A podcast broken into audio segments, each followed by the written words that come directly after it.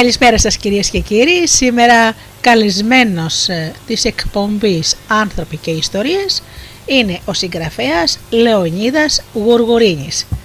Ε, καλησπέρα Λεωνίδα μου. Καλησπέρα μου, Καλά είσαι; Ευχαριστώ πάρα πολύ για την πρόσκληση. Ευχαριστώ. Λοιπόν, πρέπει λοιπόν να σας πω ότι ο Λεωνίδας μας έγραψε ένα βιβλίο που θαρώ δεν θα το βρείτε πουθενά άλλο. Έγραψε για τους πειρατές, αλλά όμως τι το κάνει διαφορετικό. Έγραψε για τους Έλληνες πειρατές, έτσι, τους οποίους, να ομολογώ Λεωνίδα μου, ότι δεν ήξερα ότι υπάρχουν. Για πες μας λίγα, λίγα λόγια έτσι, σαν περίληψη για το βιβλίο ε, και μετά να μας πεις πώς εμπνεύστηκες και όλα αυτά. Μαύρο Πετρίτης, το γεράκι της Μεσογείου λέγεται το βιβλίο, ναι, και κυκλοφορεί από τις εκδόσεις Αρτέων. Για ναι, πες μας. Το, βιβλίο το βασικά ασχολούμαι με την πειρατεία τα τελευταία 25 χρόνια. Ναι. Και το κίνητρό μου αυτό ήταν να, να δείξω ότι υπήρχε πειρατεία ε, στον ελλαδικό χώρο. Γιατί είναι κάτι που δεν είναι γνωστό, ότι υπάρχουν Έλληνες πειρατές και μάλιστα πάρα πολλοί που δρούσαν τουλάχιστον για 2.500 χρόνια. Mm. Φανταστείτε ότι υπάρχει ας πούμε, αναφορά στην Ιλιάδα όπου μιλάει ο Οδυσσέας με τον αγαπημένο του Χειροβοσκό και περιγράφει πώς έκανε επιδρομές και ρεσάλτα στις Αιγυπτιακές ακτές. Η πειρατεία στην, στον ελλαδικό χώρο mm-hmm. απαντάται από τα πολύ παλιά χρόνια. Βέβαια στις μέρες μας δεν είναι γνωστό ότι υπήρχαν Έλληνες πειρατές. Όλοι ξέρουν τον Μπαρμπαρόσα με τα γνωστά λόγω Ερντογάν ε, ξέρουμε τον ε, αδελφό Μπαρμπαρόσα, τον ε, Ουλού Τσαλή, αλλά δεν ξέρουμε ότι υπάρχουν Έλληνες πειρατές. Ε, με αυτό το κίνητρο να αναδείξω ότι υπάρχουν Έλληνες πειρατές, έτσι ξεκίνησα αυτή την έρευνα mm-hmm. και έφυγα μπροστά σε, σε ένα, μια πληθώρα που έδειξε ότι υπήρχαν παντού πειρατές. Είναι αυτό που λέμε ότι υπάρχει θάλασσα, υπάρχουν και πειρατές. Mm-hmm. Το ίδιο στην Ελλάδα. Ναι. Το δύσκολο ένα ε, κράτος όπως η, μια χώρα μάλλον όπως η Ελλάδα που ζει αναπνέει από την ε, θάλασσα να μην υπήρχαν ε, πειρατές. Λοιπόν, ε, θα ήθελα ας πούμε να μου έλεγες ε, να ξεκινήσουμε έτσι ένα όνομα από έναν Έλληνα πειρατή. Το ξέρουμε; Έλληνα πειρατή, το πιο γνωστό που ξέρουμε είναι τον ε, Λάμπρο Κατσόνη. Αυτός δεν ήταν στο... Πού ήταν Σούλι. Δεν ήταν στο Σούλι. Αυτός ο Λάμπρος Κατσόνης από το Σούλι. Όχι, ο Λάμπρος Κατσόνης που πήρε μέρος στα ορλωφικά. Α, συγγνώμη, δεν ξέρω τόσα πράγματα από την ιστορία. Εσύ το έχεις μελετήσει. Για πες μας λοιπόν για τον Λάμπρο Κατσόνη. Το Λάμπρο Κατσόνη που πήρε μέρος τα ορλωφικά που, που ήταν κουρσάρος ε, η βασίλισσας της Ρωσίας της Εκατερίνης. Ε, μετά οι Ρώσοι φύγανε, εκείνος συνέχισε τον αγώνα γιατί πίστευε ότι πρέπει να συνεχίσει την επανάσταση Ε, δεν τα κατάφερε γιατί δεν είχε κάποια στήριξη. Ε, οπότε για να σωθεί, ας πούμε, διέφυγε και πήγε στην, ε, στην Οδυσσό στη Ρωσία. Ναι. Ο γνωστός Βαρβάκης, ε, που όλοι ξέρουμε την ιστορία που έγινε και ταινία. Ε, αλλά από εκεί και πέρα υπάρχουν και άλλε. Υπάρχει ο, από τον Πέτρο Λάτζα, ο Γεράκης, ε, ο Ζόρζης Μανέτας, υπάρχουν ε, ο Καψής. Ε, ο Καψής μάλιστα ήταν μια φοβερή περίπτωση που κατάφερε και έκανε ανεξάρτητο πειρατικό κρατήδιο στη Μήλο. Mm-hmm. Για τρία χρόνια μέχρι που τον ε, συλλάβανε οι Τούρκοι. Ε, δηλαδή ήταν μια μοναδική περίπτωση ο Σιμοκατσόνης που κατάφερε μέσα στο κέντρο του Αιγαίου ε, να φτιάξει δικό του πειρατικό κρατήδιο. Μάλιστα. Τι ωραία. Λοιπόν, το βιβλίο λοιπόν στα περιεχόμενά του ξεκινάς και, και λέει, υπάρχει εκτός από την ασογωγή και ένα κεφάλαιο περί πειρατείας όπου μας λες κάποιες πληροφορίες ε, και θα μοιραστώ ένα κομμάτι ε, με τους ακροατές για αυτό, από αυτό αυτή την ενότητα, όπου μας λες φαντάζομαι την έρευνά σου, στοιχεία της έρευνάς σου. Ναι, αυτή είναι μια μελέτη, ένα ιστορικό πλαίσιο, γιατί επειδή ο περισσότερος κόσμος δεν γνωρίζει ε, ούτε την εποχή, δηλαδή το 15ο, 16ο, 17ο αιώνα. Mm-hmm. Γιατί πολλοί πιστεύουν ότι όταν έπεσε η Κωνσταντινούπολη και βρεθήκαμε μετά τον τουρκικό ζυγό, ότι από εκεί και πέρα δεν είχε γίνει τίποτα μέχρι που έγινε η Επανάσταση του 1821. Mm-hmm. Σε αυτό το πλαίσιο περιγράφω πώς ξεκίνησε η πειρατεία, ε, ποιοι εμπλέκονται, γιατί εμπλέκονται όλες οι μεγάλες δυνάμεις, όλα τα μεσογειακά κράτη. Ε, και ε, ήθελα να υπάρχει μια καταγραφή ώστε ο αναγνώστης να μπορεί να καταλάβει, τι, να καταλάβει κυρίως το κλίμα της εποχής και τα ιστορικά γεγονότα που είχαν συμβεί εκείνη την εποχή.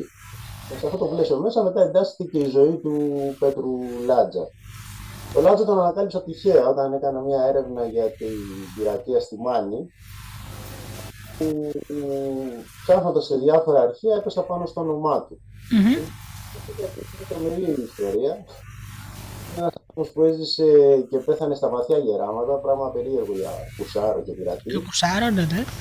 Πέθανε δηλαδή 83 χρονών.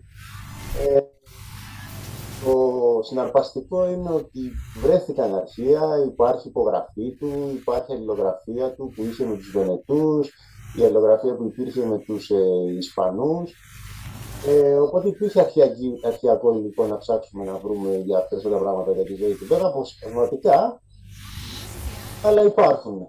Και μέσα από αυτό εμπνεύστηκα να γράψω τη ζωή του, τη πραγματική μορφή, για να έχει πιο πολύ ενδιαφέρον, γιατί συνήθως η μελέτη κουράζει. Ε, να, αυτό με προλαβές να πω στους ακροατές και τους ανθρώπους που μας βλέπουν από το YouTube ότι το βιβλίο είναι μυθιστόρημα. Είναι ιστορία. Δεν είναι έρευνα, δηλαδή ξέρεις με την έννοια ότι να είναι μόνο ιστορικά στοιχεία, λες και την ιστορία, έτσι. Λέω την ιστορία και βασίζεται δηλαδή σε αληθινά γεγονότα στη ζωή του, αλλά με μυθολογική μορφή για να γίνει πιο εύκολο. Ωραία. Λοιπόν, οπότε εφόσον μας λες για τον Πέτρο Λάτζα, ε, ε, κατόπιν στο επόμενο κεφάλαιο λες για τον Σο, Σοπρακομίτο της Κασιόπης. Αυτός ε, είναι Ιταλός. Στο δρόμο της Κασόπης ξεκινάει έτσι το, το βιβλίο με μια δολοφονία που έχει μια άμεση σχέση γιατί στις αναφορές που υπάρχουν ότι το 1564 ο Πέτρος Λάτζας κατηγορείται ότι έκανε μια δολοφονία. Mm-hmm. Η όμως ποτέ δεν αποδέχτηκε το έχει, το έχει πράξει. Βέβαια το δικαστήριο το καταδίκασε γιατί εκείνος αρνήθηκε να παρουσιαστεί ε, και τον εξόρισε έξω από τη Βενετική επικράτεια. Ναι. Ο Λάτσας ήταν μια, ένας ε, μέλος ε, μιας αριστοκρατικής οικογένειας ας πούμε, της Κέρκυρας. Mm-hmm. Ο παππούς του είχε υπάρξει διοικητής της Πάργας, όπως και ο πατέρας του. Ε, ήταν στρατιωτική οικογένεια. Και το ίδιο επάγγελμα στην ουσία μπορούμε να πούμε ότι ακολούθησε και ο Λάτζας. Ναι. Ότι εξορίστηκε ότι έχασε κάθε δικαίωμα το πήρε κάπως βαρέως μπορούμε να πούμε και προσπάθησε να αποκαταστήσει την τιμή και το όνομα της οικογένειας του. Γι' αυτό και ζητάει χάρη ε, να μπορέσει να αρχίσει να κατασκοπεύει υπέρ των Βενετών τη σκηνή του τουρκικού στόλου. Ναι. Από εκεί και πέρα τους δίνουν αυτή τη χάρη ε, γιατί είναι, είναι η εποχή που πάνε να ξεσπάσει ο τέταρτος Βενετικός πόλεμος με την κατάληψη της Κύπρου από τους ε, Τούρκους, οπότε οι Βενετοί χρειάζονται κάθε δυνατή βοήθεια από όλους. Οπότε εκμεταλλεύεται ο Πέτρος Λάτζης αυτό το κατάσταση και μπαίνει ξανά στην υπηρεσία του. Mm-hmm. Ε, και από εκεί και πέρα αρχίζω και περιγράφω τη ζωή του, ότι πώς ε, κατάφερε ας πούμε μέσα από την κατασκοπία που έκανε να ενημερώνει τις βενετικές αρχές, να κάνει ρεσάλτα πάνω σε τουρκικά ε, πλοία. Αλλά δεν είμαι μόνος σε αυτό, άρχισε να κάνει και επιδρομές σε αυτές τις υπήρου. Mm-hmm. Δηλαδή, κατε, ε, ε, χωριά όπως την Παραμυθιά, την Αγιά. Ε, ήταν η Κέρκυρα υποπολιορκία, τον Ιλού Τζαλή, οι παραμονές της νευμαχία της Ναυπάκτου. Μετέφερε με τα πλοία του ε, όφημα από την Ήπειρο προς πολιορκημένους, πήρε μέρος και στην πολιορκία, τραυματίστηκε, ε, κατάφερε ε, να βοηθήσει σε όλες τις φάσεις πριν την αμαγία της Ναρπάχτου, αλλά επειδή σε μια επίθεση που έκανε, δεν ε, τραυματίστηκε, δεν μπορούσε να πάρει μέρος στην ναυμαχία. Ναι, μάλιστα. Ε, να ρωτήσω τώρα και τη... ποια είναι η γαλάζια αδελφότητα. Η γαλάζια αδελφότητα στην ουσία είναι κάτι που είχα προσθέσει εγώ, είναι λίγο μυθιστορηματικό. Απλά παίρνω όλους τους ευγενείς της Βενετία, ε, της ε, Κέρκυρας, τις ελληνικές αριστοκρατικές οικογένειες, είχαν πάρει μέρος στην ναυμαχία της ναυπάχτου mm-hmm. και τους βάζουν να, να συνομιλούν ώστε να προσπαθούν να, να τους πείσουν μάλλον ο Πέτρος Λάτζα να συνεχίσουν τον πόλεμο εναντίον των Βενετών. Ναι. Ε, αυτό δεν συνέβη, οπότε το, το έκανα σαν να υπάρχει μια αδελφότητα όλων των αριστοκρατών mm-hmm. α, που υπερασπιζόντουσαν ας πούμε την Κέρκυρα.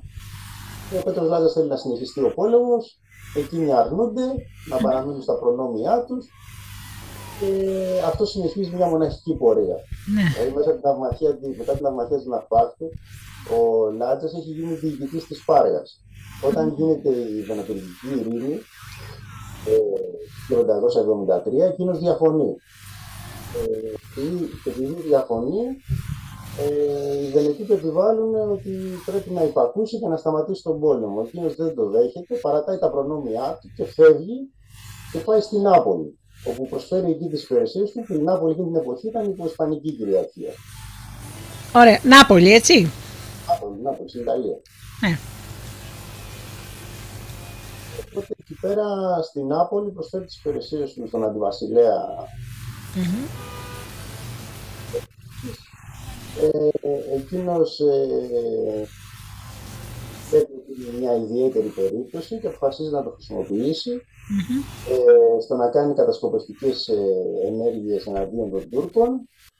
Ε, επειδή αναγνωρίζεται η αξία του και καταφέρνει κάτι μοναδικό για την εποχή εκείνη, να γίνει αρχηγός των ε, μυστικών υπηρεσιών του Λεβάντε, των Ισπανών. Οπότε στείλει ένα Πώς το τη λέξη είπες, πώς; Λεβάντε.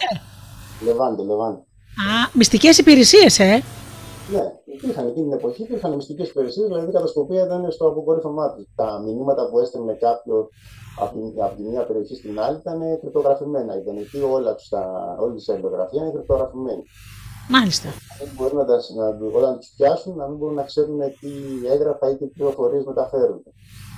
Και, και στην ολόκληρο κατασκοπιστικό δίκτυο συνεχίζει να κάνει ρεσάλτα στους Τούρκους, γιατί οι Ισπανοί δεν έχουν υπογράψει ακόμα ειρήνη. Mm-hmm.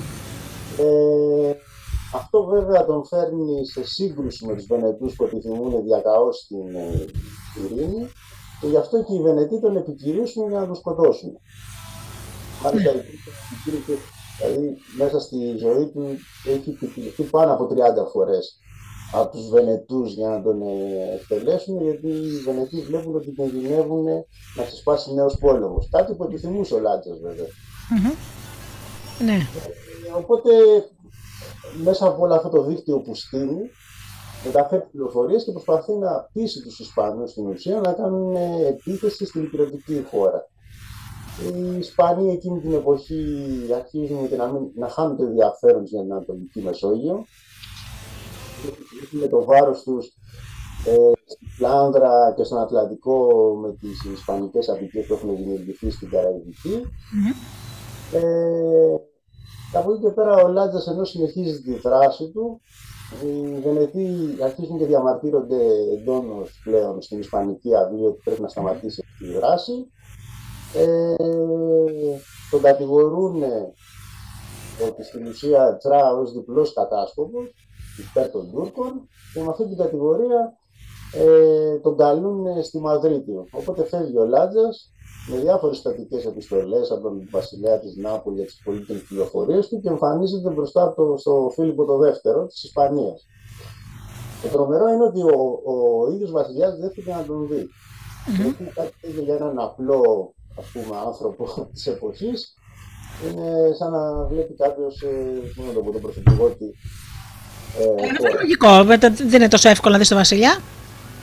Ε, βέβαια ο Φίλιππος και το Συμβούλιο της εποχής δεν δέχεται ε, μάλλον ήθελε στην ουσία ήθελε να αποκαταστήσει τις ε, σχέσεις με τη Βενετία και να ηρεμήσουν κάπως τα πράγματα και το καταδικάζει σε φυλάκιση. Μετά το καταδικάζει να εξοριστεί από την επικράτη της Ισπανίας. Mm. Οπότε περνάει κάποια χρόνια, δύο-τρία χρόνια σε μια φυλακή της ε, Πορτογαλίας αλλά επειδή έχει συνδεθεί στενά με τον ε, Ναύαρχο των Ισπανών, τον Σάντα Κρούζ, που είχε πάρει μέρος, που ήταν ο αρχηγός των Ισπανικών δυνάμεων στην αναυμαχία της Ναυπάκτου, ε, καταφέρνει και τον ελευθερώνει τελικά, τον δίνει χάρη. Το, ένα άλλο έτσι ο, ωραίο σημείο είναι ότι ο Λάντζα ε, μπαίνει στην υπηρεσία του Σάντα Κρούζ και μαζί προετοιμάζουν ε, την απόβαση της αρμάδας που θα έκανε η Ισπανία στην Αγγλία. Και μάλιστα αναλαμβάνει στον Ατλαντικό να κάνει κατασκοπιστικές κινήσεις και να επιβλέπει πώς κινούνται τα αγγλικά πλοία. Μάλιστα. Ε, μετά αποκαλύπτει μία σκευωρία ενός διπλού πράκτορα του Ακούνα που βρούσε υπέρ των Γάλλων και υπέρ των Τούρκων. Mm-hmm. στην υπηρεσία των Ισπανών αποκαλύπτει αυτή τη συνωμοσία, αποκαταστεί το όνομά του και επιστρέφει πάλι στην... Ε, ναι. Ε, να πω σε αυτό το σημείο στους ε, ακροατές και στους θεατές του YouTube ότι μιλάμε για την χρονική περίοδο του, του 1564 ο Πέτρος Λάτζας γεννήθηκε το 1533 όπως μας λες, έτσι, και πέθανε 1613. Μιλάμε λοιπόν για αυτά τα χρόνια ε, που η Ελλάδα ήταν ε, τουρκοκρατούμενη περίπου έναν αιώνα μετά, έτσι; Ναι, περίπου έναν αιώνα. Έναν αιώνα μετά. Ωραία. Ε, να ρωτήσω τώρα το εξής. Επειδή από την ιστορία τώρα που μας είπες, καταλαβαίνω τώρα ότι οι πειρατές οι Έλληνες, τουλάχιστον οι Έλληνες, έτσι, ε, όταν κάνανε ρεσάλτο, ο σκοπός τους δεν είναι μόνο. Δεν ήταν μόνο πούμε, να κερδίσουν χρήματα, αλλά να βοηθήσουν και μάχες, ε, να βοηθήσουν οι πατριώτες, ε, στην απελευθέρωση, μεταφέρανε τρόφιμα. Θέλω να πω ότι η βοήθειά τους δεν ήταν μόνο σε αυτό που έχουμε στο μυαλό μας, ε, ότι κάνανε ρεσάλτο και ε, παίρνανε τα πολύτιμα αντικείμενα ή πουλάγανε σκλάβους αυτούς που ήταν μέσα στο καράβι. Οι Έλληνες κάνανε και, πώς θα το πω, ε, βοηθούσαν και την Ελλάδα, θα το κατάλαβα.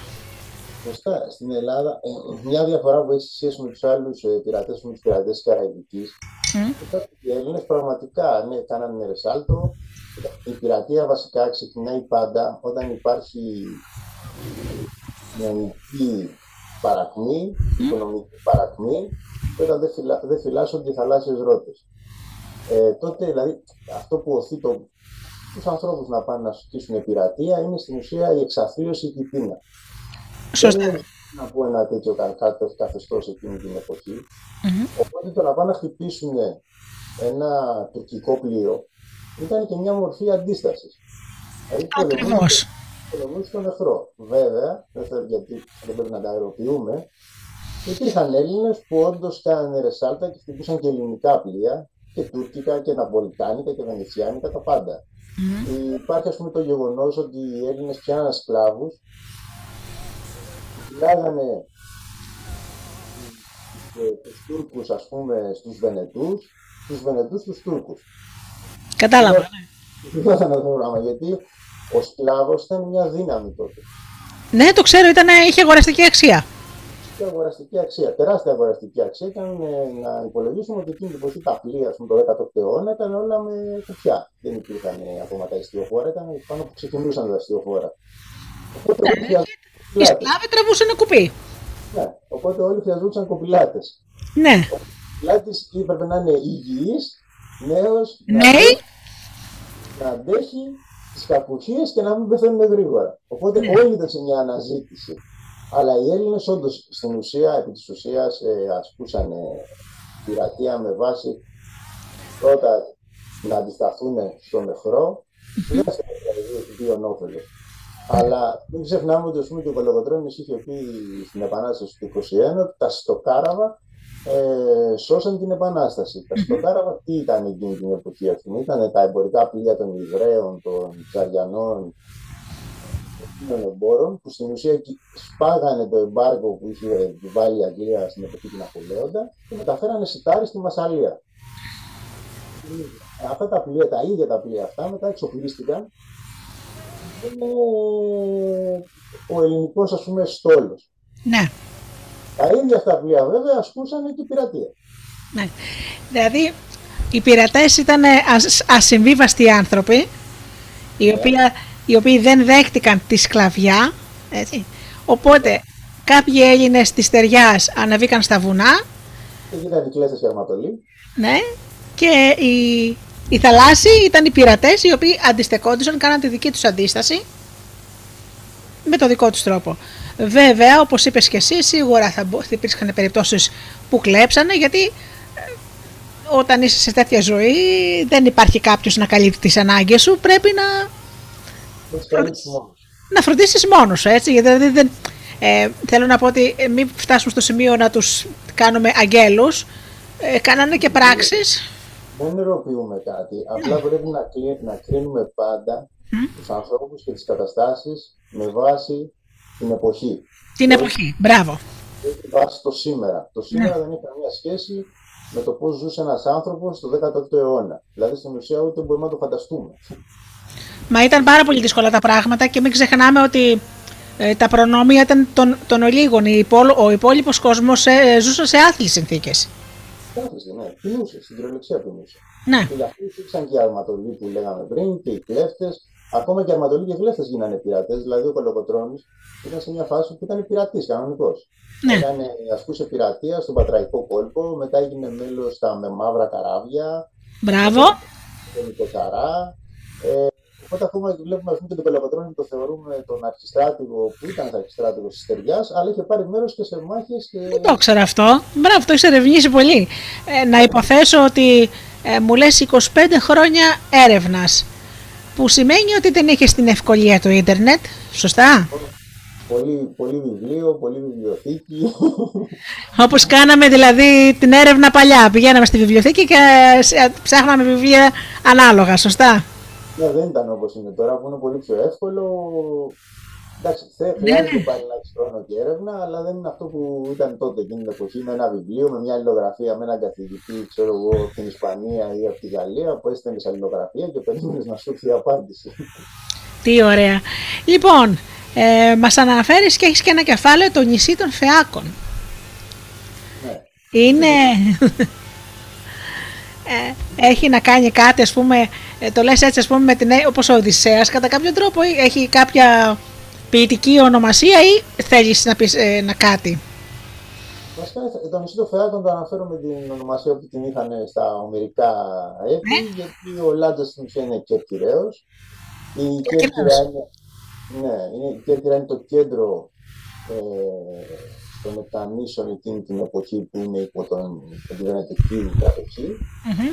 Εκεί στεγαζόντουσαν οι κεντρικές υπηρεσίες της εποχής, οπότε γι' αυτό του δίνω αυτή την, ε, ε, αυτή την ονομασία. Επίσης είναι και ένας παραλληλισμός ότι ο Λάτζας φεύγει από την Κέρκυρα και στην ουσία μέσα στην πορεία της ζωής του προσπαθεί να επιστρέψει κάποια στιγμή στην Κέρκυρα, αλλά τελικά δεν τα κατάφερε κιόλας. Ναι. Τη στιγμή που τον διώκουν συνέχεια οι Βενετοί, ποτέ δεν κατάφερε να επιστρέψει. το 1564 στην ουσία εξορίζεται, μπορεί να έχει μπει δύο-τρεις φορές κρυφά ας πούμε, στην Κέρκυρα, αλλά από, από, τότε, από τότε που σταμάτησε να είναι διοικητής της Πάργα, δεν την ξαναεπισκέφθηκε ποτέ. Mm-hmm. Μάλιστα. Έχεις ένα κεφάλαιο στο τέλος που μου έκανε πάρα πολύ εντύπωση. Λέγεται το τίμημα. Ναι. Η τύχη δεν βοηθάει ποτέ αυτούς που δεν βοηθούν τον εαυτό τους. Σοφοκλής. Ναι. Σε αυτό το κεφάλαιο επεκτείνεσαι φαντάζομαι στο τίμημα που έδωσε ο Λάντζας για τη ζωή που έζησε. Εντάξει, τίμημα υπάρχει σε όλα. Έτσι. Σίγουρα υπάρχει τίμημα. Υπάρχει το τίμημα ότι, ότι οι αποφάσεις που παίρνουμε στη ζωή, ε, καλές ή κακές, πάντα έχουν ένα τίμημα. Ναι. Ε, ένα κεφάλαιο, ο Λάτζας στην ουσία ε, παίρνει μια αποφαση ότι θα αφήσει την άνετη ζωή που έχει δημιουργήσει, θα αφήσει τους τίτλους και τις τιμές, θα πάψει να είναι διοικητής της Πάργας και αποφασίζει να, ξανα, να τα καταλήψει όλα και να ξαναρχίσει τη ζωή του από την αρχή mm-hmm. μια νέα προσπάθεια να καταφέρει να απελευθερώσει ένα κομμάτι της Ελλάδας. Δηλαδή ο Λάτζας όλη την πορεία προσπαθεί να απελευθερώσει την Πρέβεζα, την Ήπειρο, κάποιο κομμάτι mm-hmm. από εκεί και πέρα αφού ελευθερωθεί να γίνει το ορμητήριο ώστε να συνεχίσει η απελευθέρωση της Ελλάδας. Ε, οπότε η απόφαση που παίρνει να τα εγκαταλείψει όλα έχει ένα μεγάλο κόστος στη ζωή του. Εγκατέλειψε την οικογένειά του, εγκατέλειψε το νησί του ε, και στην ουσία ποτέ δεν κατάφερε να εκπληρώσει το όνειρό του. Θέλω να πω ότι ναι, έδωσε μια ολόκληρη ζωή, θυσίασε πολύ περισσότερα από ό,τι νομίζουμε, γιατί ξέρεις η Λεωνίδα μου πάντα λέω ότι ε, η ζωή μας αποτελείται από χιλιάδες πράγματα, αλλά κυρίως από τους ανθρώπους που αγαπάμε. Αυτή είναι η κληρονομιά μας. Όταν λοιπόν θυσιάζεις τους ανθρώπους που αγαπάς για να κάνεις τον όνειρό μου, ο αγώνας το όνειρό σου είναι αυτό που κάνεις είναι κάτι πολύ σοβαρό. Αυτό που το συγκινητικό να το πω έτσι, κλείνοντας το βιβλίο και ε, δεν το λέω με κακό τρόπο, μας άφησε μια πικρή γεύση για τη μοίρα των, για τη μοίρα, για τη μοίρα των uh, ηρώων, έτσι. Θα μοιραστώ μαζί σου και μαζί σας τις τελευταίες λέξεις. Είναι μια επιστολή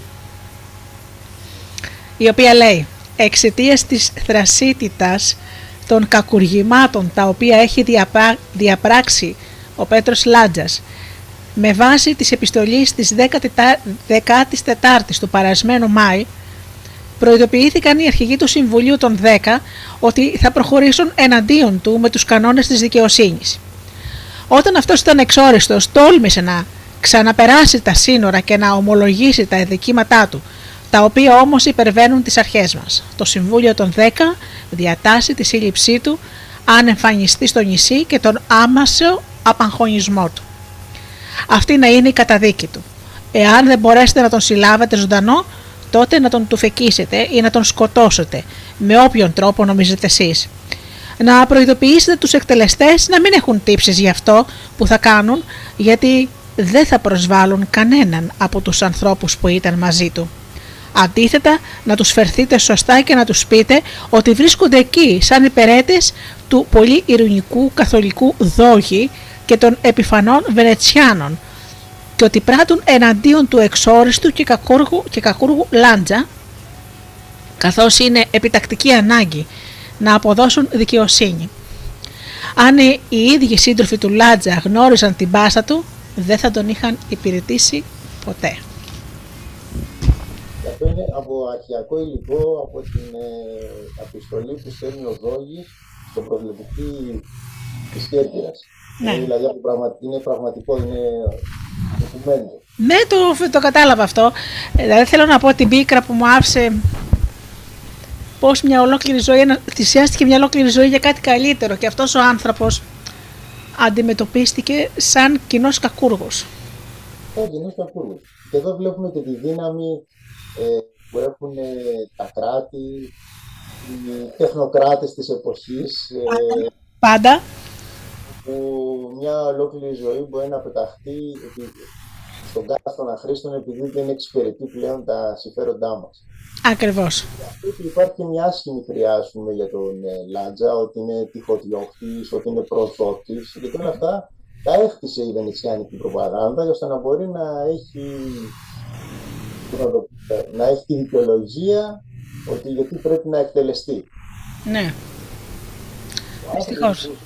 Ήταν ένας άνθρωπος που πήρε μέρος στην πολιορκία στο Μαριαρίτη, που πήρε μέρος στην παραγωγή του, του Σοκοτού, που έδρασε, που έκανε πράγματα υπέρ των Βενετών Γι' αυτό τελειώνω έτσι, με αυτό, για να δείξουμε ότι τελικά ε, οι μεγάλοι έχουν τη δύναμη ή οι μικροί. Εγώ νομίζω, ξέρεις, φαινομενικά ίσως κάποιος θα σου πει οι μεγάλοι. Όμως όταν το καλοσκεφτείς, μπορούμε να πούμε ότι η ελευθερία είναι κάτι που χτίζεται λιθαράκι λιθαράκι. Για να φτάσουμε λοιπόν στην απελευθέρωση της Ελλάδας, ε, μιας και είμαστε σε αυτά τα χρόνια, ε, ε, δρούσαν οι πειρατές, για να φτάσουμε λοιπόν στην ελευθερία της Ελλάδας υπήρχαν άνθρωποι σαν τον ε, Λάτζα, σαν τον Κολοκοτρόνη και ένα σωρό άλλους ανθρώπους και ένα σωρό άλλες απόπειρας επανάστασης οι οποίες πνίγηκαν στο αίμα. Κάποιοι λοιπόν άνθρωποι έδωσαν τη ζωή τους αλλά όμως πήγανε την ιστορία ένα βήμα μπροστά. Τα μεγάλα γεγονότα δεν γίνονται από τη μία στιγμή στην άλλη. χτίζονται. Απλώς τι γίνεται. Πολλές φορές, ε, ε, Λεωνίδα μου, τι γίνεται. Και στη ζωή μας συμβαίνει αυτό. Κάνεις κάποια πράγματα στη ζωή σου και κάποια μέρα, κάθε μέρα χωρίς το καταλαβαίνεις, βάζεις ένα λιθαράκι, λιθαράκι, λιθαράκι, λιθαράκι, λιθαράκι. Και ξε μια μέρα ξυπνάς και βλέπεις τι έγινε. Θαύμα. Δεν είναι κανένα θαύμα. Χτίζεται εδώ και πάρα πολύ καιρό. Απλώς τώρα το είδες. Είτε πρόκειται για προσωπική νίκη και είτε πρόκειται δυστυχώς για την προσωπική σου δυστυχία, γιατί κάποιοι χτίζουν και τη δυστυχία τους. Οι ήρωες όμως, εδώ όπως ο, ο Λάτζας, δεν συλλογίστηκαν ποτέ, πώς να το πω, ε, είναι άνθρωποι που ζούσαν έξω από τα μέτρα και κάνανε πράγματα πάρα πολύ μεγάλα. Δεν είπε, έλα μωρέ που πάω τώρα και μπλέκω και σιγά με να απελευθερώσω εγώ μόνος μου ολόκληρη την Ελλάδα. Έκανε αυτό, την πρέβεζα όπως λες εσύ και τα λοιπά, έκανε αυτό που, που το επέτρεπε η συνείδησή του. Αυτό που πίστευε. Ναι.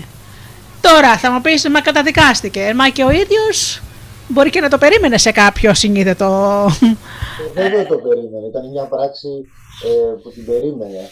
απλά, απλά δεν ε, είναι η διαφορά που πολλές φορές κάνει έναν άνθρωπο να λέμε να αυτός είναι ένας ήρωας ή ένας μεγάλος άνθρωπος ε, από έναν άλλο που θα πει ότι εντάξει, ας κάτσω εδώ, καλά είναι τα αξιώματά μου, θα έχω μια καλή ζωή, ήρεμη, ήσυχα γερατιά. Ναι. Βάζεται. Ο Λάζα ήταν τους ανθρώπους που δεν συμβιβάστηκε ποτέ στη ζωή τους, mm-hmm. πάντα ήταν αντιδραστικό ε, και γι' αυτό τον χαρακτηρίζει και η ιστορία τη χωριοφτική φυσιογνωμία. Mm-hmm.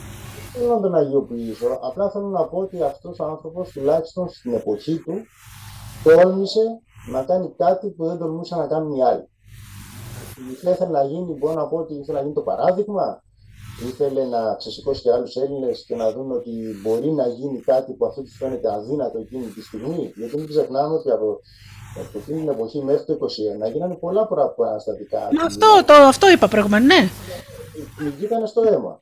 Και φανταστείτε ότι στα περισσότερα μέχρι το 1608, ας πούμε, ακόμα και με το Διονύσιο το Σκυλόσοφο, ήταν εμπλεγμένος πάλι ο Λάτζα. Δηλαδή μέχρι το 1613 ήταν εμπλεγμένος σε κάθε εξέγερση που είχε γίνει στον ελλαδικό χώρο. Θεωρώ ότι ήθελε να, να, δείξει, να γίνει ένα παράδειγμα προ μίμηση, να βρει μιμητέ. Γιατί μην ξεχνάμε ότι ο Ρίγας Φεραίος, όταν πέθανε, όταν τον δολοφονήσανε μάλλον, θεωρήθηκε ότι απέτυχε. Δεν απέτυχε, ανέπνευσε μια ολόκληρη γενιά. Σωστά. Λοιπόν, Έλληνες πειρατές, λοιπόν, μαθαίνουμε και αυτούς. Θα ακούσουν οι πολλά αποσπάσματα από το βιβλίο σου και τη συνέντευξη βέβαια. Ε, ναι. Να πω, Λεωνίδα μου, Άνθρωποι λοιπόν έδωσαν τη ζωή τους και όχι μόνο.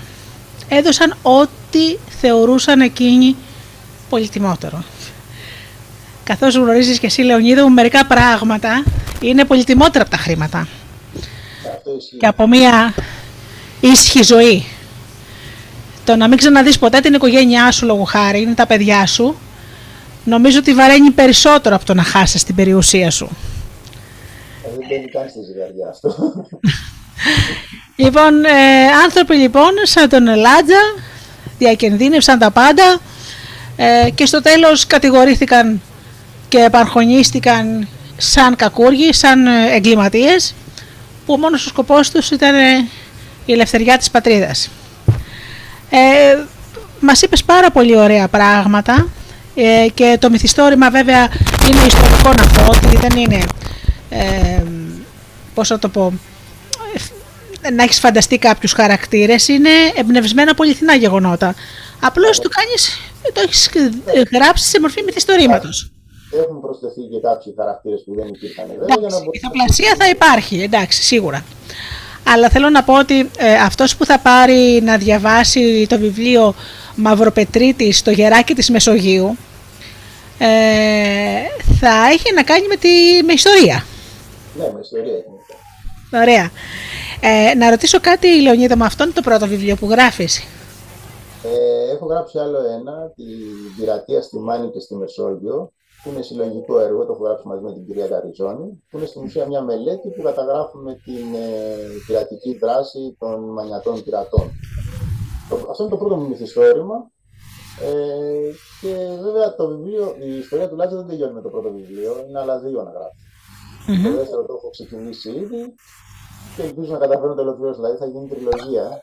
Πάλι με πειρατές; Όχι, η ζωή του Λάτζα, όπως το, γρα... το Μαυροβουτίδη. Ναι. Είναι άλλα δύο βιβλία. Γιατί δεν χωρούσε όλη η ζωή του μέσα σε ένα βιβλίο, οπότε αναγκαστικά θα το επεκτείνω. Γιατί είναι 80 χρόνια ζωή.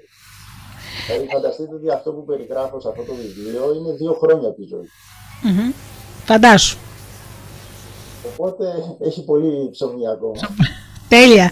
Ε, να πω, να ρωτήσω αν αυτό το βιβλίο, το δεύτερο και το τρίτο θα κυκλοφορήσει πάλι από, από τις εκδόσεις Άρτεων. Ναι, από ε, τις εκδόσεις Αρτέων θα κυκλοφορήσει. Αρτέων, Αρτέων, συγγνώμη, Αρτέων, ναι. Ε, το προηγούμενο το βιβλίο που έγραψες; Ε, είχε, ε, είχε εκδοθεί από τις εκδόσεις Αδούλο Τιμάνη. Πώς; Αδούλο Τιμάνη. Mm-hmm. Ένας τοπικός εκεί. Τοπικός εκδοτικός οίκος. Ε, να περιμένουμε δηλαδή από τις εκδόσεις Αρτέων τη συνέχεια. Το sequence που λένε. Τη ζωή του Λάτζα. Ε, Καιρό να μάθουμε καινούργια πράγματα και κάποιες ε, εικόνες της ιστορίας ε, που πιο πολύ δεν γνωρίζουμε. Ναι, η αλήθεια είναι ότι δεν την γνωρίζουμε. Εντάξει, έχουμε και μεγάλη ιστορία.